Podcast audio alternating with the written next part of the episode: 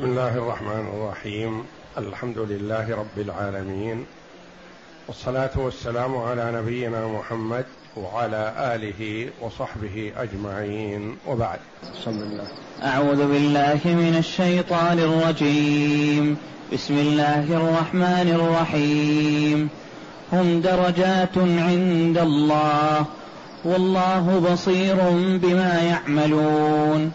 لقد من الله على المؤمنين إذ بعث فيهم رسولا من أنفسهم يتلو عليهم آياته ويزكيهم ويزكيهم ويعلمهم الكتاب ويعلمهم الكتاب والحكمة وإن كانوا من قبل لفي ضلال مبين.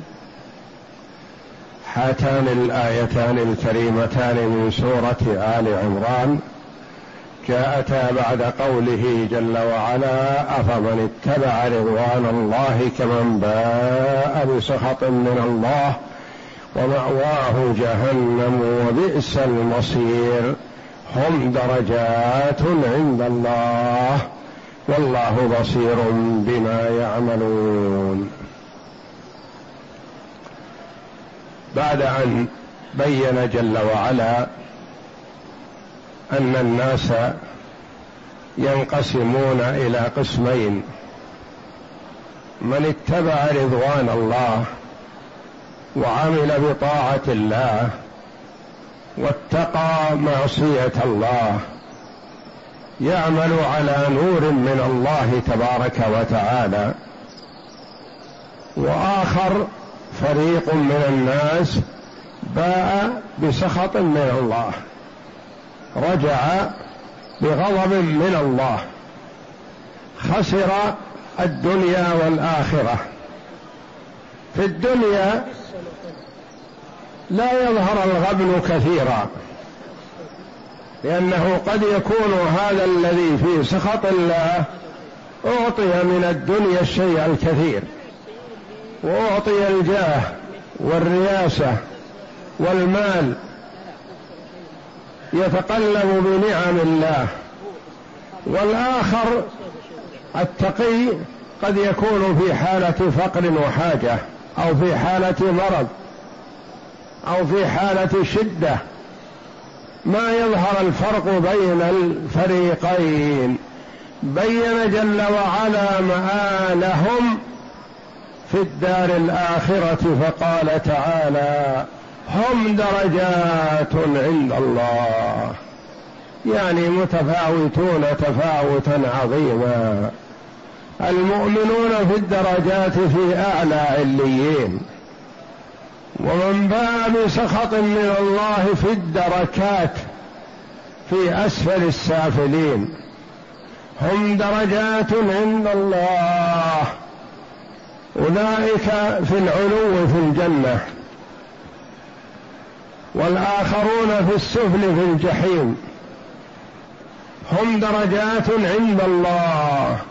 ثم بين جل وعلا أنه لا يظلم الناس شيئا وأنه مطلع على أعمالهم ويجازيهم بحسبها. فمن اتقى الله لا ينقص من حسناته شيء. ومن باء بسخط من الله لا يزاد في سيئاته بشيء لأن الله جل وعلا مطلع على أعمالهم ويجازيهم حسب ما يستحقونه. فقال تعالى والله بصير بما يعملون بما يعمل الفريقان.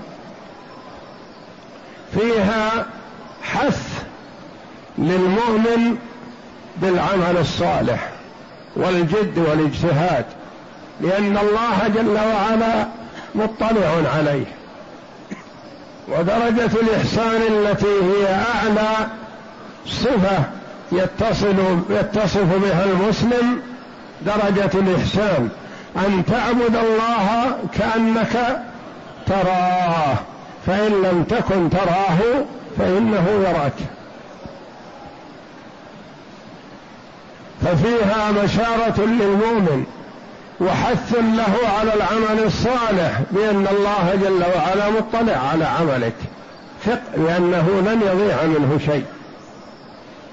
وفيها وعيد وتهديد وتخويف للفاجر الشقي الذي يعمل السيئات ويعطى من الدنيا ما أحب لأن الله جل وعلا مطلع على عملك ويسجل عثراتك هذه ويسجل سيئاتك ولا يخفى عليه شيء من عملك. فالآية الكريمة تمييز وبيان للناس وآخرها حث وترغيب وتخويف وترهيب. وهذا من معجزات القرآن أن الآية والكلمة تأتي بالمعنيين الترغيب والترهيب والحث والتخويف. والله بصير بما يعملون. فهو جل وعلا مطلع ولا تخفى عليه خافية ولا يظن المرء أن عمله يخفى على الله وإن خفي على الناس. فالناس لا يعلمون ولا يدرون إلا على ما يطلعون عليه. والله جل وعلا لا تخفى عليه خافية. يعلم خائنة الأعين وما تخفي الصدور. يعلم ما في قلب العبد من إخلاص أو نفاق من صدق أو كذب كله مطلع عليه جل وعلا. هم درجات وإذا عبر عن الجميع فيقال درجات. وإذا عبر عن أهل الخير قيل درجات وأهل الشر دركات. نزول. ويصح أن يعبر عنها الجميع بالدرجات. وجاء أن بين الدرجة والدرجة من درج الجنة كما بين السماء والأرض. وأهل الجنة كذلك درجات متفاوتة. منهم من هو في أعلى عليين ومن هو من هو دون ذلك. هم درجات عند الله. والله بصير بما يعملون. إثبات البصر لله جل وعلا والاطلاع. والله جل وعلا موصوف بصفات الكمال. منزه عن صفات النقص والعيب.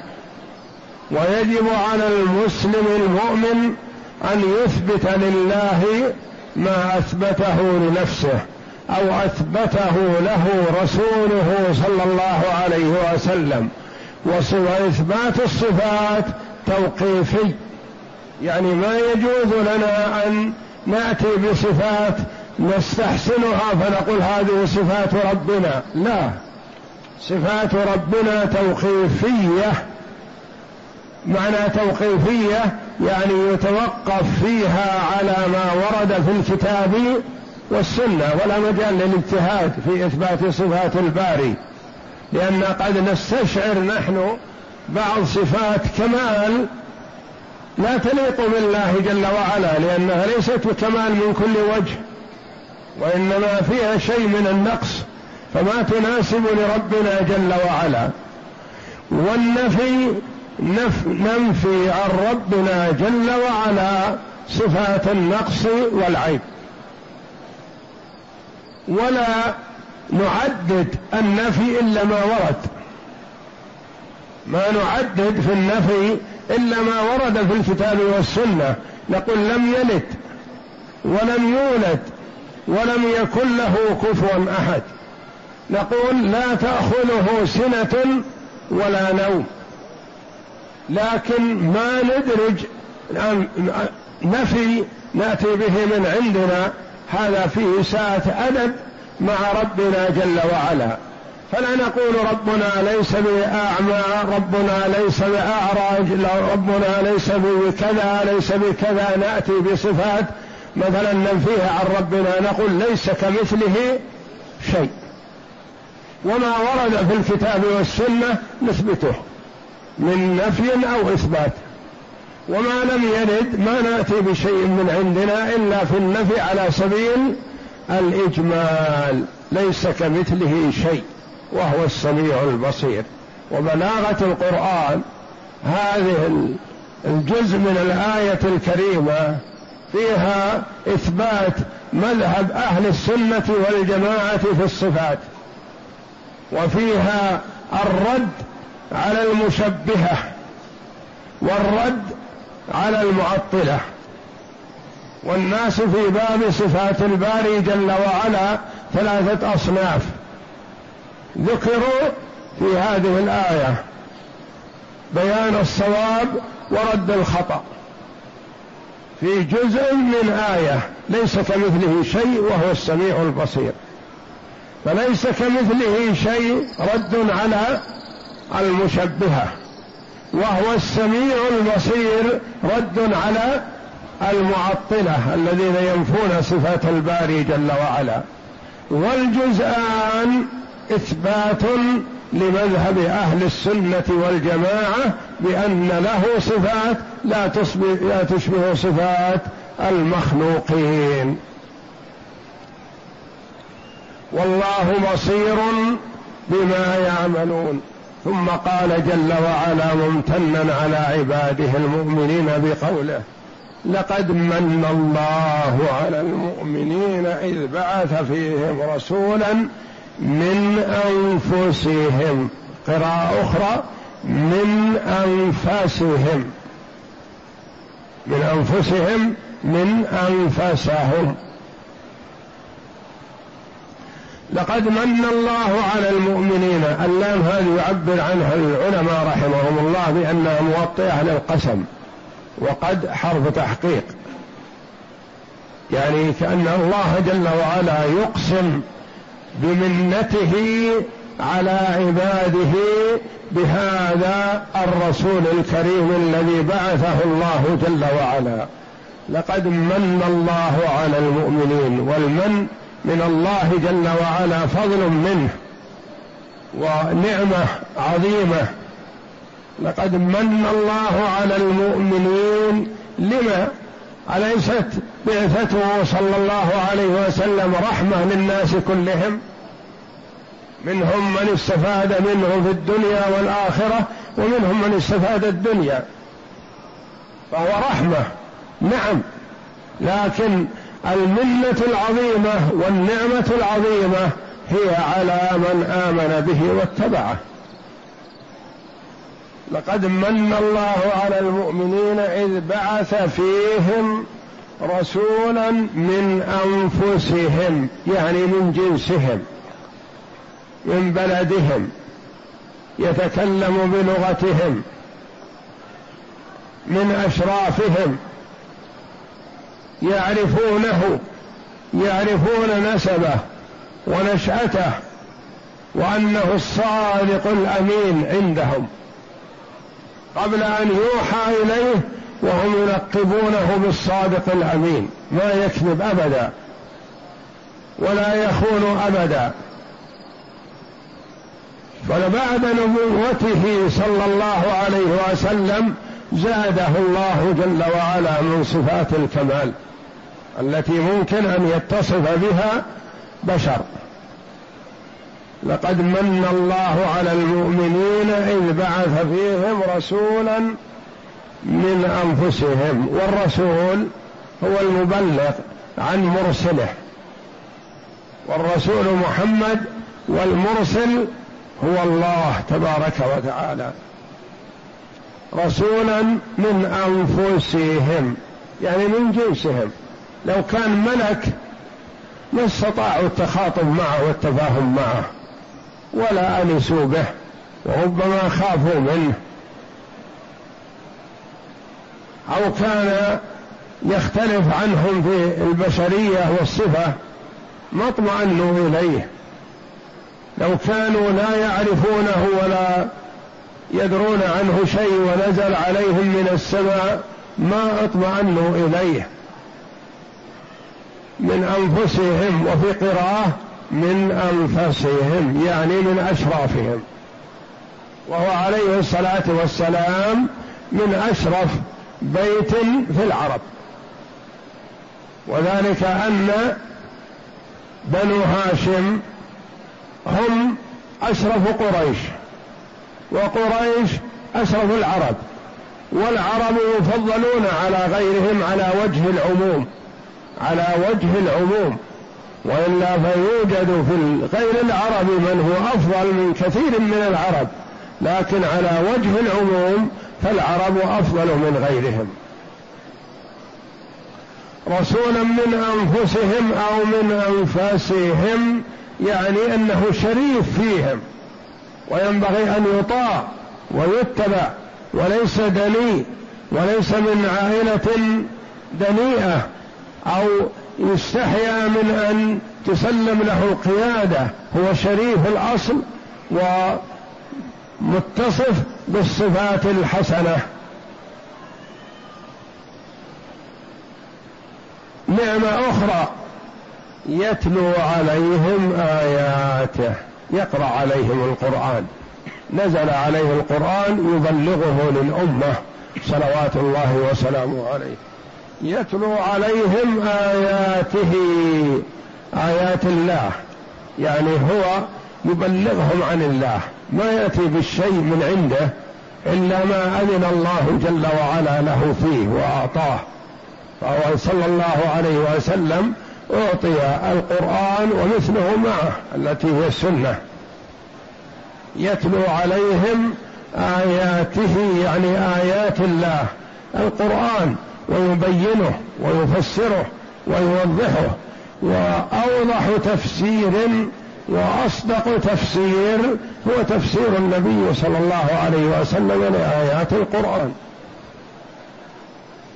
يتلو عليهم آياته ويزكيهم يطهرهم يزكيهم يأمرهم بالمعروف ينهاهم عن المنكر يحثهم على الطاعة ينهاهم عن المعصية يبين لهم طريق الخير ينهاهم عن طريق الشر يبين لهم المكارم في الدنيا والآخرة يبين لهم كيف يعبدون الله على بصيرة فهو يطهر القلوب عليه الصلاة والسلام بما بتوجيهاته الحكيمة وما يعلمه للامه ويزكيهم ويعلمهم الكتاب.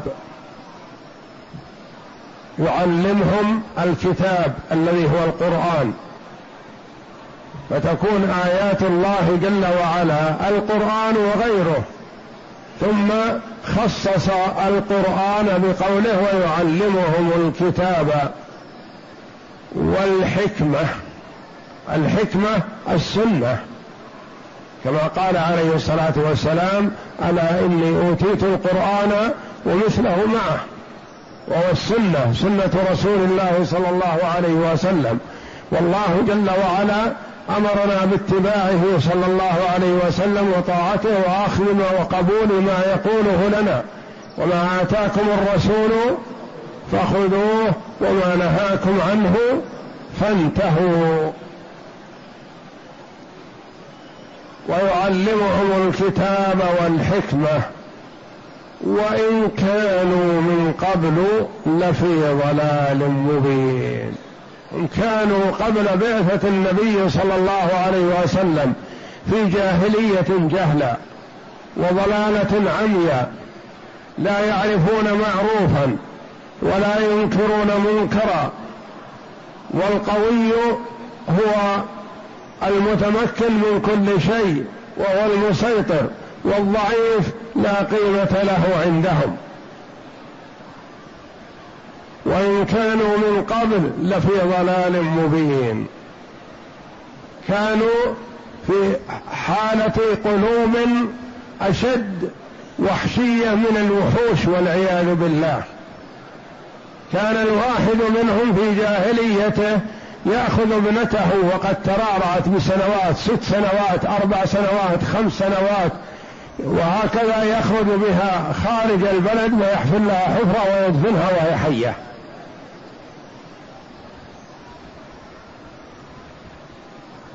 وكانوا ما عندهم شيء اسمه معروف أو حسن. في جاهلية جهلا ف فمن الله جل وعلا عليهم بهذا القرآن وهذا الرسول الذي بصرهم وهداهم وأرشدهم فعبدوا الله جل وعلا على بصيرة. قادوا الناس إلى الصراط المستقيم إلى الحق بدل ما كانوا بمثابه الوحوش يأكل بعضهم بعضا. وإن كانوا من قبل لفي ضلال مبين. في ضلال مبين. يعبد الشجر والحجر. يعبد مجموعة من التمر. يجعلها بمثابة الصره يسجد لها ويركع فإذا جاع أكلها. يعبد الحجر الذي يأتي الثعبان ويبول عليه.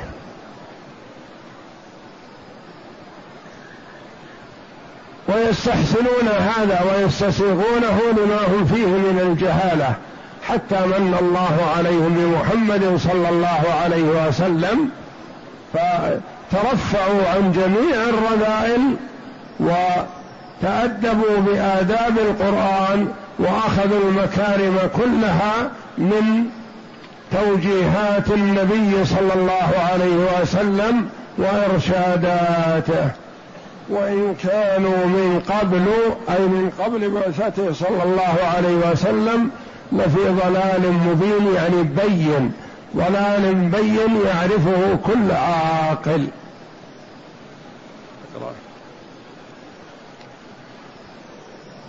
يقول الله تعالى هم درجات عند الله. قال الحسن البصري رحمه الله يعني أهل الخير وأهل الشر درجات.